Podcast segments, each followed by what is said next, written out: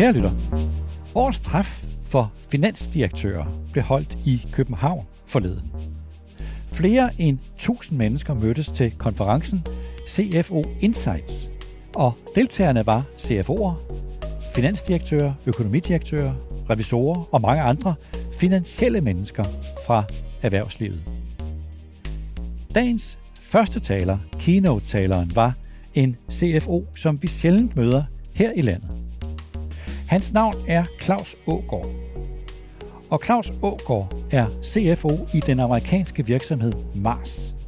En familieejet virksomhed, som nogle lyttere vil kende, om ikke af for andet, så for Mars Chokoladebaren, og som er en stor butik. Mars har 150.000 ansatte og en omsætning på 45 milliarder dollars. Claus Ågaard er den højst placerede danske CFO i det internationale erhvervsliv, og når nu han var i Danmark, så benyttede jeg lejligheden til at få en snak med ham. Jeg var nysgerrig simpelthen, efter at høre, hvordan en CFO i en stor amerikansk og global virksomhed ser på de temaer, som vi taler så meget om i hverdagen her i landet. Om hvordan han som amerikansk CFO håndterer tidens uforudsigelighed. Om hvor store prisstigninger han oplever på sine råvarer i Mars. Om han regner med, at vi er på vej ind i den recession, som vi taler så meget om allerede. Om to særlige temaer, digitalisering og bæredygtighed. Og ikke mindst om, hvilke kompetencer han mener, at en fremtidens økonomifunktion bør have. Velkommen til Topchefernes Strategi.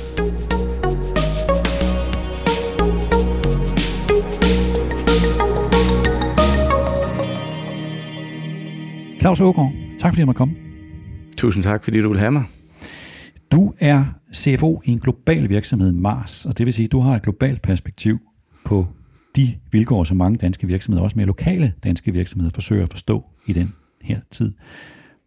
Når jeg ser på alt det, der sker, så ser det ud som om uforudsigelighed er blevet et nyt vilkår. Altså først kom corona, så kom supply chain problemer, så kom krigen i Ukraine, så kom stigende renter og inflation, og nu har vi en energikrise.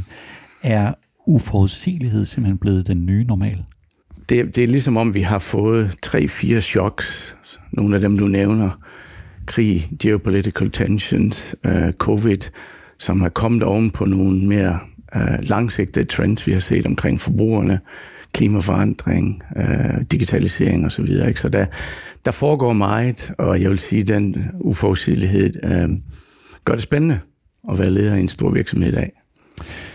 Det betyder, går jeg ud fra, at man er nødt til at se sin virksomhed på en lidt anden måde. Der er jo en voldsom diskussion i mange virksomheder omkring det her med sårbarhed i forhold til robusthed. Altså at man er nødt til, efter at have brugt mange år på at blive meget effektiv med lange forsyningskæder for eksempel, så har det vist sig også at være sårbart, og derfor er man nødt til at være lidt mere robust. Hvordan, hvordan ser du på den diskussion? Hvordan ruster man sin virksomhed til at kunne tåle flere forskellige trusler end, end hidtil? Øhm, det, det er et godt spørgsmål, og for at være helt ærlig, så øh, ja, det, det, det vi bruger meget tid på at diskutere øh, i vores ledergruppe, også med, med vores bestyrelse. Øhm, det er klart, at vi så mange har selvfølgelig et, et, et synes jeg, rimelig sofistikeret enterprise risk management øh, program, som vi, øh, som vi kørt hver år og, og diskuterer de, de trusler, som vi har, og har øh, en masse initiativer, som vi ligesom følger op på og siger, gør, gør vi det rigtigt for enten at øh, stå bedst, hvis de øh, risiko, de, de rammer os, eller hvis vi føler, der er noget, som, som virkelig er, er lige op over, gør, gør vi noget for at forbedre på situationen. Øhm, jeg har altid haft den holdning, at, at den anden side af risiko, det er strategi. Øhm, det er at tænke måske mere positivt, hvad er det for nogle ting, vi skal lave om på, så vi, øh, så, så vi står bedst muligt. Og noget af det, vi gør ved os, vi, øh, vi putter forbrugeren og vores medarbejdere først øh, og bruger det ligesom som et, et, et, en North Star eller et nordlys for, øh, hvad, hvad er det rigtige at gøre i de her situationer. Øh, og så generelt, vi har et stærkt purpose i vores virksomhed, og selvfølgelig en strategi, og, og så længe vi forsøger at blive på den, så, øh, så mener vi, at vi, vi, vi, vi står rimelig godt rustet. Det vil sige, på jeres, hvad skal vi sige, sådan interne dagsorden, der er risiko kommet højt op på ja, agendaen. helt sikkert. Kan du sætte lidt ord på, hvilke værktøjer I så har i værktøjskassen? Altså er det sådan noget med at bygge lager op? Er det få flere leverandører, end man har haft før? Eller hvad, hvad gør man sådan på det mere konkrete plan? Det, der kendetegner en fødevarevirksomhed, det er, det er lokale forsyningskæder. Øh, selv i mange lande, øh, emerging markets, som når vi åbner dem op, så er det klart, at vi er afhængige måske af import af råmaterialer og emballage osv. Øh, og, og, og måske også import af færdigvarer. Vi bygger ret hurtigt fabrikker lokalt, øh, og vi bruger meget tid på at skabe et lokalt netværk af, af, af leverandører, og, og arbejder også sammen med andre store øh, konsumentfabrikker, øh, virksomheder selvfølgelig på at få emballage, og så videre til at bygge fabrikker i de lokale lande. Så hvis du kigger rundt i verden, vi har reelt set meget lokale eller regionale øh, forsyningskæder med nogle råvarer, hvor vi er afhængige af Kina i nogle tilfælde, men det er ikke ret meget for en virksomhed som vores. Men der er nogle ingredienser, vi kun kan få derfra. Så er der, ja, vi kan ikke lige lave vokse cocoa beans i Nord, Nordeuropa, det får vi fra Vestafrika og Latinamerika, ikke? Så, så der har vi lidt risici selvfølgelig. Øh, men, men det fokuserer vi meget på, og selv meget lokalt, hvad betyder Brexit for os? Øh, jeg ved godt, det måske ikke lige falder i din kategori af risici, men det har også været et stort tema, ikke? Hvor, hvor lang tid skal de her lastbiler stå nede på havnen i, i Frankrig eller andre steder for, for at komme over kanalen og så videre. Det er så ikke blevet helt så slemt, som man, nogen havde forudset. Men, men ting som det, hvor vi også vil tænke på, at vi skal vi igen have mere lokal produktion ja, tilbage i England og så videre. Så, så meget af det, de arbejder på. Øhm, råmaterialer, som jeg har sagt, øhm, der har vi nogle risiko, vi har identificeret specielt nu med noget af det her geopolitics, øh, som, som vi ser meget, ikke, hvor vi you know, ser nogen risiko for, at vi kan, vi kan få problemer, og, og hvordan kan vi kompensere for det. Og det kan betyde, at vi begynder at bygge flere fabrikker nogle steder, øh, og er nødt til at købe øh, mindre mængde råmaterialer fra forskellige lande, sådan at hvis øh, der bliver importstop fra et eller andet land på grund af, af forskellige øh, ting og sager, så, så står vi i en bedre situation. Det med, at man altså er blevet meget mere opmærksom på, på risiko inden for helt øh, vidt forskellige discipliner, man, og man bruger så flere lokale råvarer, måske man bygger lager op, man bruger flere leverandører. Ud fra som CFO, så betyder det vel, at omkostningerne stiger? Alt andet lige, yes, det gør det selvfølgelig. Um, men en god virksomhed, der, der er velkørt, uh, hvor the consumer is our boss, så vi har et stort ansvar for os at øge vores effektivitet hver eneste år. Og i alle de år, jeg har været involveret, ikke, der har vi, vi har robuste programmer, der, der hele tiden fokuserer på os at trække omkostninger ud, og, og uden, uden at formindske kvaliteten af det, vi laver selvfølgelig, og, og for sikkerheden af det, vi, vi beder folk om at putte i deres mund. Ikke? Um, så, så det er også en måde at kompensere det på, uh, så, som vi arbejder så, meget på.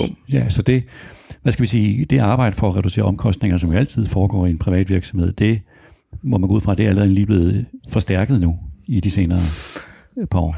Det er klart, den, det inflationspres, vi har nu, vi har store dele af vores portfølje, hvor vi har i år 30 procent omkostningsstigning på vores råmaterialer. sidste år havde vi 10-15 procent, og næste år, vi har forskellige scenarier. Det er en anden ting, vi arbejder meget med scenarieplanning. Øh, vi mellem 10 og 20 procent øh, stigning. Det er klart, øh, vi har været nødt til at fordoble vores indsats øh, på nogle af de her produktivitetsprogrammer, så hvis vi før havde et, et, nogle programmer, der lå omkring 4-5 procent øh, produktivitet, nu ligger vi 7 plus procent. Ikke? Så vi, vi, vi forsøger i hvert fald at, at spise mindst en tredjedel af den inflation ved vores egen øh, produktivitetsforbedring, men det er klart, med så store stigninger, vi ser lige nu, så, så er vi også tvunget til at bede forbrugerne om at betale mere.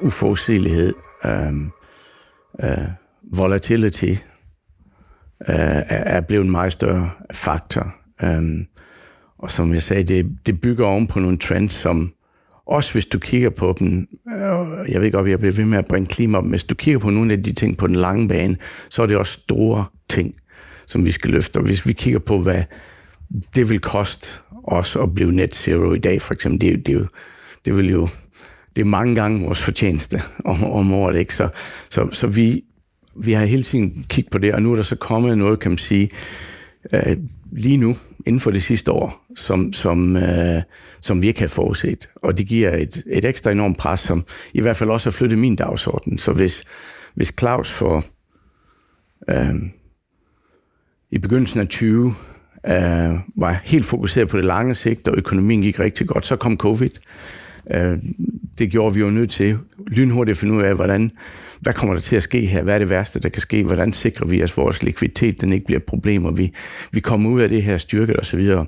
Det fik vi, synes jeg, rimelig hurtigt styr på i vores forretning. Ikke? Og så troede vi jo alle sammen, jeg kørte på arbejde hver dag, og hørte på Bloomberg, ikke, at økonomien den kommer til at boome, og forbrugeren har masser af penge, ikke? og så bang, får vi den her kæmpe øh, supply-krise, øh, inflation, pres på arbejdsmarkedet, øh, og, og nu nogle, nogle, en masse geopolitical tensions. Ikke? Og det har ligesom gjort, kan man sige, på, på en måde øhm, dagsordenen lidt mere kortsigtet, og med det der mener jeg, at de ting, man er nødt til at fokusere på, det er ting, vi skal løse nu og her. Fordi når jeg har en inflation, der er i nogle dele af min forretning er to og en halv gange vores bundlinje. Det er vi nødt til at få løst. I den her for uforudsigelighed er der jo mange, der tænker, kan vide, hvordan den økonomiske konjunktur ser ud på kort sigt. Altså bare sådan et til to år. Og man kan sige, hvis vi er på vej ind i en recession, så er det i hvert fald en meget i talesat recession. Vi taler meget om den, øh, uden rigtig at vide, hvad der egentlig kommer til at ske. Ja. Hvordan ser du øh, de næste et til to år? Forbrugeren øh, øh, læser om, om recession, men det ser ikke ud til, at de opfører sig sådan lige i øjeblikket. Så det, det er ikke godt at vide, hvad der kommer til at ske. Um, er du bekymret? Uh, jeg er altid bekymret. Jeg, jeg er CFO. Det er, en, det er en del af mit job at være bekymret, selvfølgelig. Um, there's always something around the corner, der går galt, ikke? Uh, og det, det, som CFO mener, det, det, det er altid en del af det, man skal tænke på, ikke? Uh, samtidig med at være en del af og kigge fremad, selvfølgelig. Um, vi arbejder med scenarier, fordi vi, vi ved ikke, hvad der kommer til at ske. Vores base scenario, det er, det er en recession. Øh, I hvert fald i løbet af næste år. Vi ved så ikke helt, hvor langt den kommer til at vare. Det kommer til at afhænge meget af, af, af inflationspresset, tror jeg. Um, men, men der er meget, der tyder på, at forbrugeren har som egentlig øh, til slut er det, det drejer sig om her. Ikke? Øh, og kan, kan vi fortsætte vores forbrugsøkonomi eller ikke? ikke? Og uh, der er noget, der tyder på, at de er mere resilient måske end, end nogle af de her forecast. Så, ser, ser du så vi, vi tror ikke nødvendigvis, det bliver en deep, long recession. Det, det, det tror vi ikke på, men vi har et scenarie, der også går i den retning.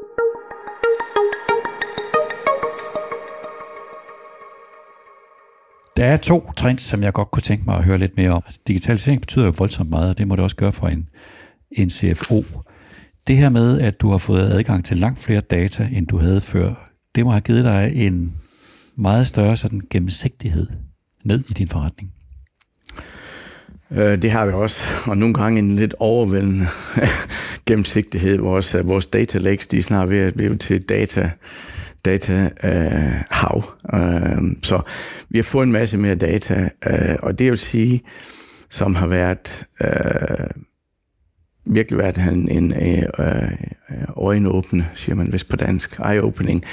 Det, det er nu den mulighed, vi har for at bringe interne og eksterne data meget bedre sammen, øh, og, og, og få nogle indsigter i vores forretning og, og i forbrugeren og, i, og, og det konkurrencebillede, vi arbejder i, øh, via nogle af de ting. Så, så det, det har været en, en kæmpe fordel. Um, en af de ting, jeg også har um, lært meget af, um, gennem nogle af de folk, vi også har ansat inden for det her digital område, det er virkelig, um, det vi alle sammen skal forstå, det er, hvad er det nu for en slags spørgsmål, vi kan stille uh, og få svar på, hvor man sige, før i tiden var det måske lidt mere banalt. Man vidste, hvad begrænsninger var af vores datasæt. Enten tog det for lang tid, eller det var ikke muligt, eller vi havde måske nok granularity nok, men det tog bare for lang tid at komme til det. Ikke? Nu, nu kan vi stille nogle andre spørgsmål, som vi ikke kunne stille før.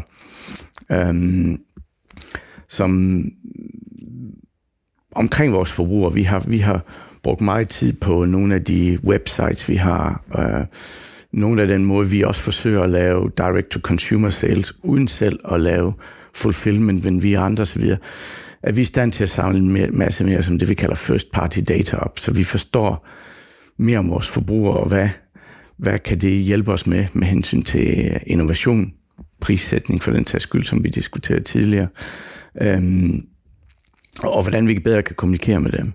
Så, så mange af de ting har vi, øh, har vi lært, og i mit job øhm, er, er det vigtigt, at for, for det første for alle de folk, der arbejder i økonomiafdelingen, det er, at vi, vi skal forstå det nu universe også. Øhm, øh, vi skal forstå de nye tools, der, der, der, der er mulige. Og sådan en som mig har brugt 30 år på at forstå via Excel-modeller, hvad er effektiviteten af vores markedsføring osv. Øhm, og det var typisk inden en analyse, der var kompliceret. Vi havde andre til at gøre det. Den kiggede tilbage til, at det kunne tage længere tid, før du virkelig forstod det. Nu kan vi følge ting meget mere, lad mig sige, uh, real time. Uh, og derfor, hvordan kan jeg bruge de data til at stille de rigtige spørgsmål, så vores forretning ændrer adfærd og beslutninger meget hurtigere. Jeg vil jo forvente, at data kan man også bruge i, i, i en økonomifunktion til at bringe den kommercielle del af forretningen og så økonomifunktionen tættere på hinanden. Altså det må, det, jeg gætter på, det altid har været en vigtig opgave for en, for en CFO. Har det her med data og digitalisering ændret noget på det? Har det ændret den opgave? Har det gjort det nemmere?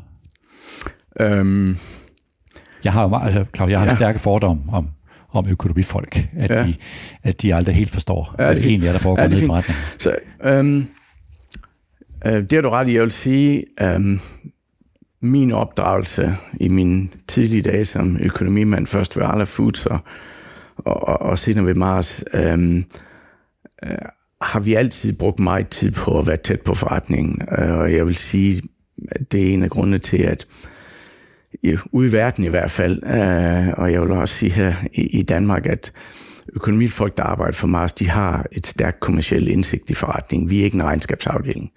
Vi har købt mange virksomheder, hvor jeg oplevede, at økonomiafdelingen var en regnskabsafdeling.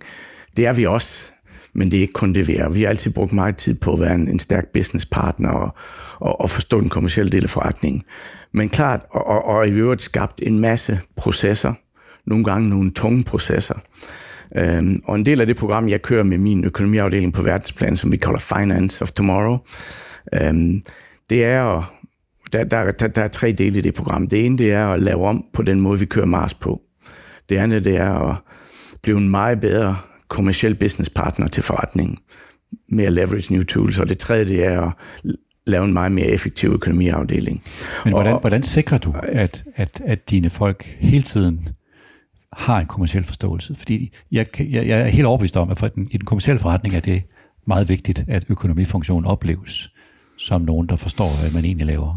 Jamen, det, det, det, det er nok den midterste af de to, jeg, jeg, og det er en permanent uddannelse, øh, og, og, og vi bruger meget tid på, at, både via experiences og, og, og, og former for classroom education, og, og, og, og uddanne folk til at have den kommersielle forståelse, men reelt set putte dem sammen med forretningsfolkene til at træffe Øh, beslutninger og levere uh, øh, timely information. Og det er der, med digitaliseringen, vi selvfølgelig øh, på den ene måde sige, vores data er blevet meget mere øh, demokratiseret. Øh, det er meget mere tilgængeligt for alle folk i forretningen, og man kan sige, det der måske var for, for 10-20 år siden var øh, godt nok, at jeg kan komme og fortælle dig, hvad du solgte de sidste fire uger, og hvad du tjent på det, og øh, vi kan kigge lidt på, hvad er dit budget de næste par måneder osv. Det, det var godt nok dengang, det er ikke godt nok mere. Nu skal vi komme med meget bedre indsigt, fordi det kan, det kan, det kan den kommercielle del af forretningen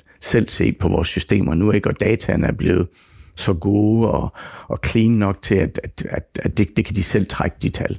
Så det er der ikke nogen værdi tilførelse i længere. Vi skal sørge for, at det er i orden, men der er ikke nogen værdi tilførelse. Det vi, det vi så skal gøre, det er mere på nogle af de ting, som vi så skal arbejde med. For eksempel, som vi diskuterede tidligere, inflation. Okay, lad os putte de bedste folk på at øh, nu arbejde sammen også med mit, mit digital teams og, og lave nogle modeller for at forecast meget bedre øh, sammen med vores indkøbere, som har virkelig haft det hårdt de sidste år, på at forstå volatiliteten og, og den her lodrette kurve på det her, på mange af de her ingredienser, vi har. Lave nogle modeller, der giver os nogle bedre insights, så vi kan begynde at arbejde sammen og sige, okay, det her det er toppen og bunden, og hvis vi det er heroppe, hvad gør vi så, hvis det er hernede? Hvad gør vi så? Og det, det er den måde, vi, vi forsøger at omstille vores økonomifolk, som et eksempel. For så eksempel. det er sådan en, hvad skal vi kalde det, en moderne måde at arbejde på for mm-hmm. en mhm. økonomifunktion yes. i en digital tid, til forskel yes. fra, fra tidligere? Yes. Så meget det, jeg forsøger at gøre, det er at sige, vi har en model, ikke? om du er en stor forretningsenhed, hvor jeg sidder på hovedkontoret, eller i en mindre forretningsenhed, vi har ligesom samme model øh, for den, det, vi kalder den business partnering finance, ikke? og øh, det forsøger vi at lave om på. Øhm, fordi de gjorde det samme. De lavede de her fire ugers resultater, den samme standardrapportering og så videre, så videre, det samme standardbudgetproces og så videre. Det, det, det forsøger vi at lave om på, at lave det meget mere projektorienteret, have ressourcerne, så vi kan flytte det rundt mere fleksibelt, også på tværs af landegrænser for den tages skyld. Øhm, så vi kan arbejde på de problemer, der er størst og mest vigtige end, øh, lige nu for os at løfte. Det andet tema, Claus, det er bæredygtighed. Og det er jo noget, alle går op i nu, ikke mindst din virksomhed. Når jeg er særligt interesseret i det, så er det selvfølgelig, fordi du er CFO, og det vil sige, det siger sig selv, at en moderne global virksomhed er optaget af bæredygtighed, men hvordan bidrager en CFO til bæredygtighed? Et stort job for en CEO og en CFO i en, en, en større virksomhed, det er, hvor, hvor, hvordan fordeler vi den kapital og de investeringer øh, rigtigt for at nå de ting, som vi skal nå. Øh, og hvis der er noget, jeg har lært, øh, så er det den rolle, som en, en CFO kan spille det. Men det her det er nødt til at være centralt til den måde, vi kører vores strategi på, de prioriteter, vi sætter, og den måde, vi fordeler vores kapital på.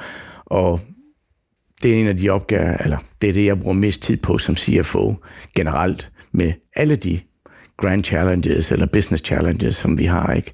Og, og der har jeg puttet klimaforandringer og den brede ESG-agenda helt center i den diskussion. Og hvad vil det sige konkret i, dit, i dine prioriteringer? Det vil sige hvad? Det vil sige, I, I har nogle vedtagende indsatsområder inden for bæredygtighed, som du så forsøger at, at styre kapital i retning af? Ja, eller, så, eller så det vi gør, og det jeg har arbejdet på også de sidste år, siden jeg fik det her job, var øh, at flytte vores forretning for at være, have en stærk vision, en god langsigtet strategi, og så en et år budgetplan eller en one year operating plan til at arbejde mere med det, vi kalder en tre års value creation plan. Og øh, vi har lavet klimaforandring en, en, en stor del af den øh, diskussion også. Øh, og de treårige planer, øh, og det er ikke bare et salgsforecast og et profit forecast. Yes, det er en del af outputtet. Men det vi bruger mest tid på i dem, det er at aligne vores strategi med de initiativer, som vi skal tage og forstå, hvad vi er nødt til at investere i de initiativer for at få dem gennemført. Det er så blandt andet klimaforandring, men det er også andre ting selvfølgelig. Og samtidig forstå, hvad er det, vi skal opnå med de ting. Øh, og det er ikke bare et finansielt output. Det er også noget konkret, vi skal reducere med 25 procent. Vi skal have knækket kurven øh, på vores øh, totale CO2-emission osv. Øhm, og, og det har jeg brugt en hel del tid på sammen med mine folk at få det skrevet ind i de her planer. Så det sidder side om side med økonomitallene, øh, og, og er blevet en lige så vigtig del. Og, og det er vigtigt for mig også, fordi den måde, vi nu styrer vores virksomhed på over for Mars-familien, Mars er en 100% privat virksomhed, ejet af, af Mars-familien, og øh, vi har et, et, ligesom vores shareholder objective, som vi har diskuteret og aftalt med dem, øh, og det, de er en virksomhed, der øh, både vil selvfølgelig tjene godt, men også gøre det godt. Øh, og have en, en, en, en forretning, der er bæredygtig øh, for de næste generationer af Mars-familien.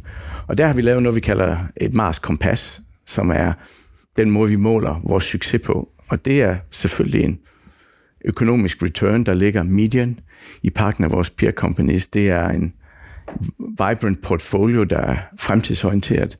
Det er at have en positiv indflydelse på samfundet omkring social issues og omkring klima, og så er det, at vi er trusted derude af forbrugerne og vores medarbejdere. Og, og det er den måde, vi forsøger at køre hele vores forretning på nu. Øh, på den måde. Er der i det nogle dilemmaer, hvor man siger, jamen, vi vil gerne bæredygtighed, vi vil gerne alle de ting, du lige redegjorde for, men det koster noget. Det er godt. Det koster nogle højere omkostninger. Det koster nogle kortsigtede gevinster, som vi så ikke kan tage hjem. Det må man have en billede på en ret alvorlig samtale med sin ejer om.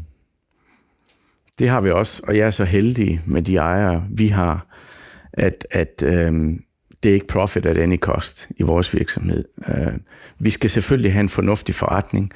Øh, hvorfor skulle de ellers blive ved med at øh, geninvestere 90 procent af, hvad vi tjener i forretningen? Øh, men, men det er ikke bare et, race til highest profit. Uh, highest profit.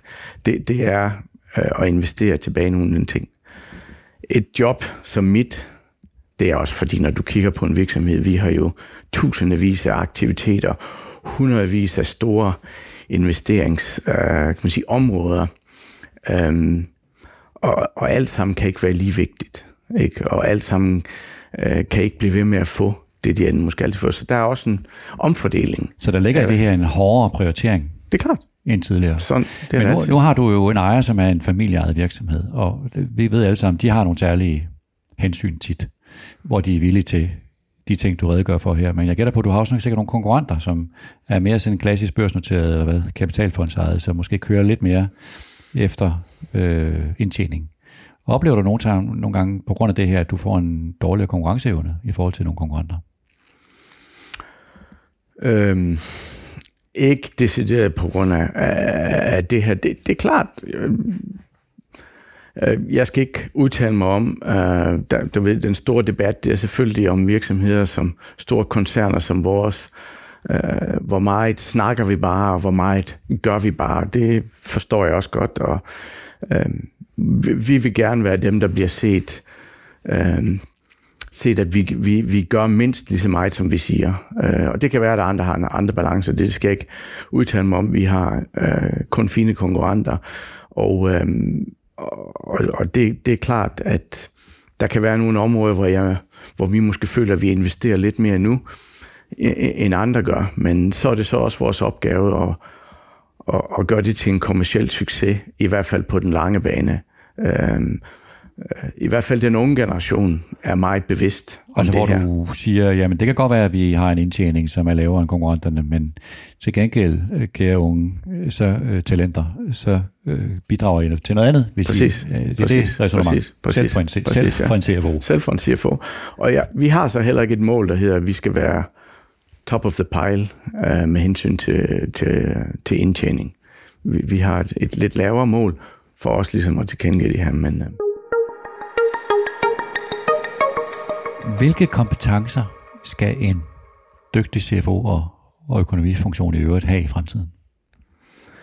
Udover selvfølgelig, at øh, der skal være en basal regnskabsforståelse. Det, er jo et spørgsmål. Det, det skal der stadigvæk være. Jeg, jeg, jeg må indrømme, jeg har ikke svaret på, øh, hvor dyb skal den regnskabsforståelse reelt set være. Um, jeg vil også sige mig selv, jeg er overhovedet ikke en, der er opdraget i revisionsbranchen, og min, min leve, mine 35 år, eller hvad nu det er, i en, i en økonomiafdeling, 33 af de år har været i den forretningsorienterede del af det, og, og kontor i en regnskabsafdeling, og måske endda mindre. Så, så spørgsmålet er, hvad er det for nogle kompetencer? Det kan jeg også se i den måde, vi, de folk, vi ansætter nu, der er også et, et, et lille sving, fordi det, vi har brug for, det er virkelig øh, en, en, en bred forståelse for flere datasæt end bare økonomidata. Øh, det er lidt en form for en minikonsulent, hvis du, hvis du vil bruge øh, en, en sammenligning. Øh, Øh, det er det, der kan tilføre værdi, og, og ligesom se på forskellige datasæt og drage meninger af det. Men der skal nok være en basal regnskabsforståelse, det er der ingen tvivl om. Øhm, og governance øh, og så videre. Det, det, det er ting, som jeg tror stadigvæk kommer til at ligge øh, stærkt i økonomiafdelingen. Men så er det øh, dataanalysearbejde, som man virkelig skal forstå, hvad er det, øh, vi kan derude. Ikke? Altså, ligesom da jeg startede for 35 år siden, lærte vi at bruge Excel. Nu er det nogle helt nye redskaber, og dem, dem skal vi kunne forstå. Og kan du sætte ord på det? Hvad er det, hvad er det for noget, man skal kunne til forskel fra tidligere? Jamen altså, øh, øh, vi skal forstå... Øh, vi ansætter mange data scientists. Hvordan, hvordan snakker man dem? Hvad, hvad er det basale bag ved artificial intelligence? Hvad er det basale bag ved nogle af de øh, algoritmer, som er tilgængelige der til at, crunch data? Hvis du forstår ligesom statistikken og metoden bag ved det, jamen så ved du også bedre, hvilke slags spørgsmål du kan stille, fordi du ved, hvad der er muligt at analysere. Øh, og, og det er nogle af de ting, man er nødt til at forstå. Man behøver ikke være ekspert på at bruge de redskaber. Det er der andre folk, øh, der kan lave, men hvis man kan stille de rigtige spørgsmål, øh, det, det er utrolig vigtigt. Og det har vi brugt meget tid på at uddanne jeg tror 30-40.000 medarbejdere i Mars på noget, vi kalder user centricity, som er simpelthen at stille de rigtige spørgsmål. Præcis nok til, at vi ved, hvad vi skal svare på, og så kan, og så kan vi gøre det. Så det tror jeg, det, øh, det, det er en stor del af det, øh, man, man skal arbejde på, også i økonomiafdelingen. Så en, en, en økonomifunktion skal have en, en digital forståelse? Total digital forståelse, ja. Hvad med samfundsforståelse? Altså det her med at forstå virksomheden er ikke længere bare en, en, øh, en kommersiel virksomhed. Nu er i vores dage en, en virksomhed også en del af et samfund, hvor man ja. skaber værdi til flere end sig selv og yes, sine aktionærer. Yes. Og, og det arbejder vi også meget med. Det, det er en anden ting, som vi har sat som nummer, nummer to på listen over de, de kompetencer, som vi gerne vil. Vi, vi kalder det så purpose-led value creation, og, og, og det er mere det her multicapitalism, uh, stakeholder, uh, Øh, value creation, eller det, det har mange ord derude, ikke, hvor, hvor som jeg egentlig mener på det her Mars Kompas, som jeg, jeg snakkede før, det, det er noget af det, vi forsøger at komme der og, og, og øh, virkelig forsøge at lave en, en måde at forstå vores fremskridt på, og det vi leverer, som ikke bare fokuserer på, på, på bundlinjen. Og det er svært, fordi der er noget utrolig fantastisk i, i net profit og free cash flow. Fordi øh, på en eller anden måde, hvis du... Øh, det, det, det er en af de bedste, øh, det er et af de bedste udtryk for, eller hvad skal man sige, øh, ja, udtryk for, hvad er øh, værdien af vores samlede aktivitet i en virksomhed. Det er derfor, det er sådan et værdifuldt tal, udover at hvis du altså indkaster, cash, cash flow. for eksempel cash flow, men også profit. Ikke? Altså det, alle aktiviteterne, altså for, fra vi sælger, for, for, til vi producerer, til det vi køber ind, til den måde vi markedsfører på, værdien, der er skabt af alt det, i hvert fald på en mere traditionel vis, er udtrykt i, hvor mange penge har vi tjent. Så, så, så indtjening og, og cashflow, det har stadig sin egen skønhed. Det har sin egen skønhed, ja, men, og der er en, en simplicity omkring det, som er vidunderlig, kan man sige. Ikke? Uh, I hvert fald for økonomifolk, men jeg tror også for, for den brede verden. Det, det, det er ligesom noget, og, og når jeg sidder og snakker med mine, mine, mine folk, øh, medarbejdere, kollegaer i sustainability-afdelingen, de siger, Claus, det vil vi have. Det er, vi har, vi har de her nøgletal, vi bruger uh, return, internal rate on return på investeringer osv. Vi har den her måde, vi udtrykker vores succes for et år eller en treårig periode på et profit eller free cash flow.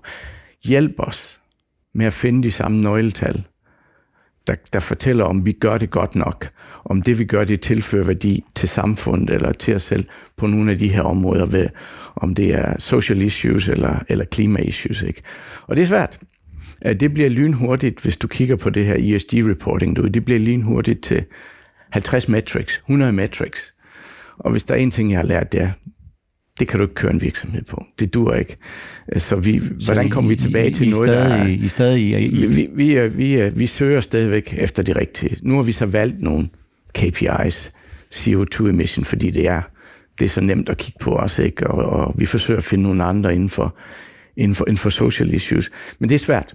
Og øhm, øhm, jeg bruger en hel del tid med mit team på at sige, det er den code, vi skal crack, ikke? og så kan, det, det tror jeg, det bliver fremtiden. Og, og det er, øhm, det er ikke bare internt, jeg snakker, det er, den, det, er det, vi bidrager til, til, til society, og det, det skal vi forstå. Så det er at finde nogle målbare mål, som også måler, ligesom yes. indtjening og cashflow, som måler bidrag ja, til bæredygtighed. Ja, ikke? og det er klart. Og, og, og, og så tror jeg så stadigvæk på, at hvis du gør det, jamen så den economic engine, som giver dig finansielle resultater, det er også en god forudsigelse for, hvor sustainable er, de, er din, øh, dit økonomiske fundament. Fordi øh, til slut så er det selvfølgelig også, vi vil gerne fortsætte med en virksomhed, være en virksomhed også om 100 år. Og, øh, og hvis vi vil det, så skal vi selvfølgelig levere produkter og serviceydelser til forbrugerne, som de kan lide, vil betale for og stoler på, og som er gjort på en måde, som, øh, som er bæredygtig. Og det, det er det, vi arbejder på. Claus Ågaard, tak fordi jeg måtte komme. Tusind tak.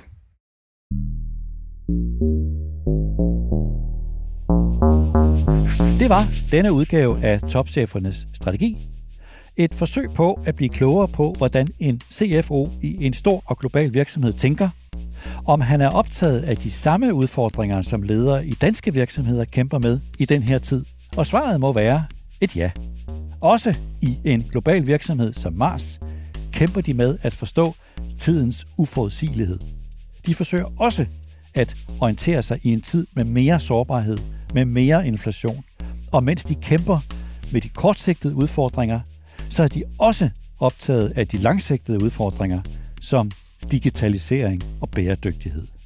Og jeg kan tilføje, at onsdag i den her uge var jeg i Bruxelles, hvor McKinsey havde inviteret europæiske journalister til et presseseminar, og dagsordenen hos McKinsey og deres globale klienter er præcis den samme. Det er nogle fælles udfordringer, som erhvervsledere kæmper med i denne her tid, og deres overvejelser, de matcher helt de overvejelser, som Claus Ågaard gør sig her i samtalen.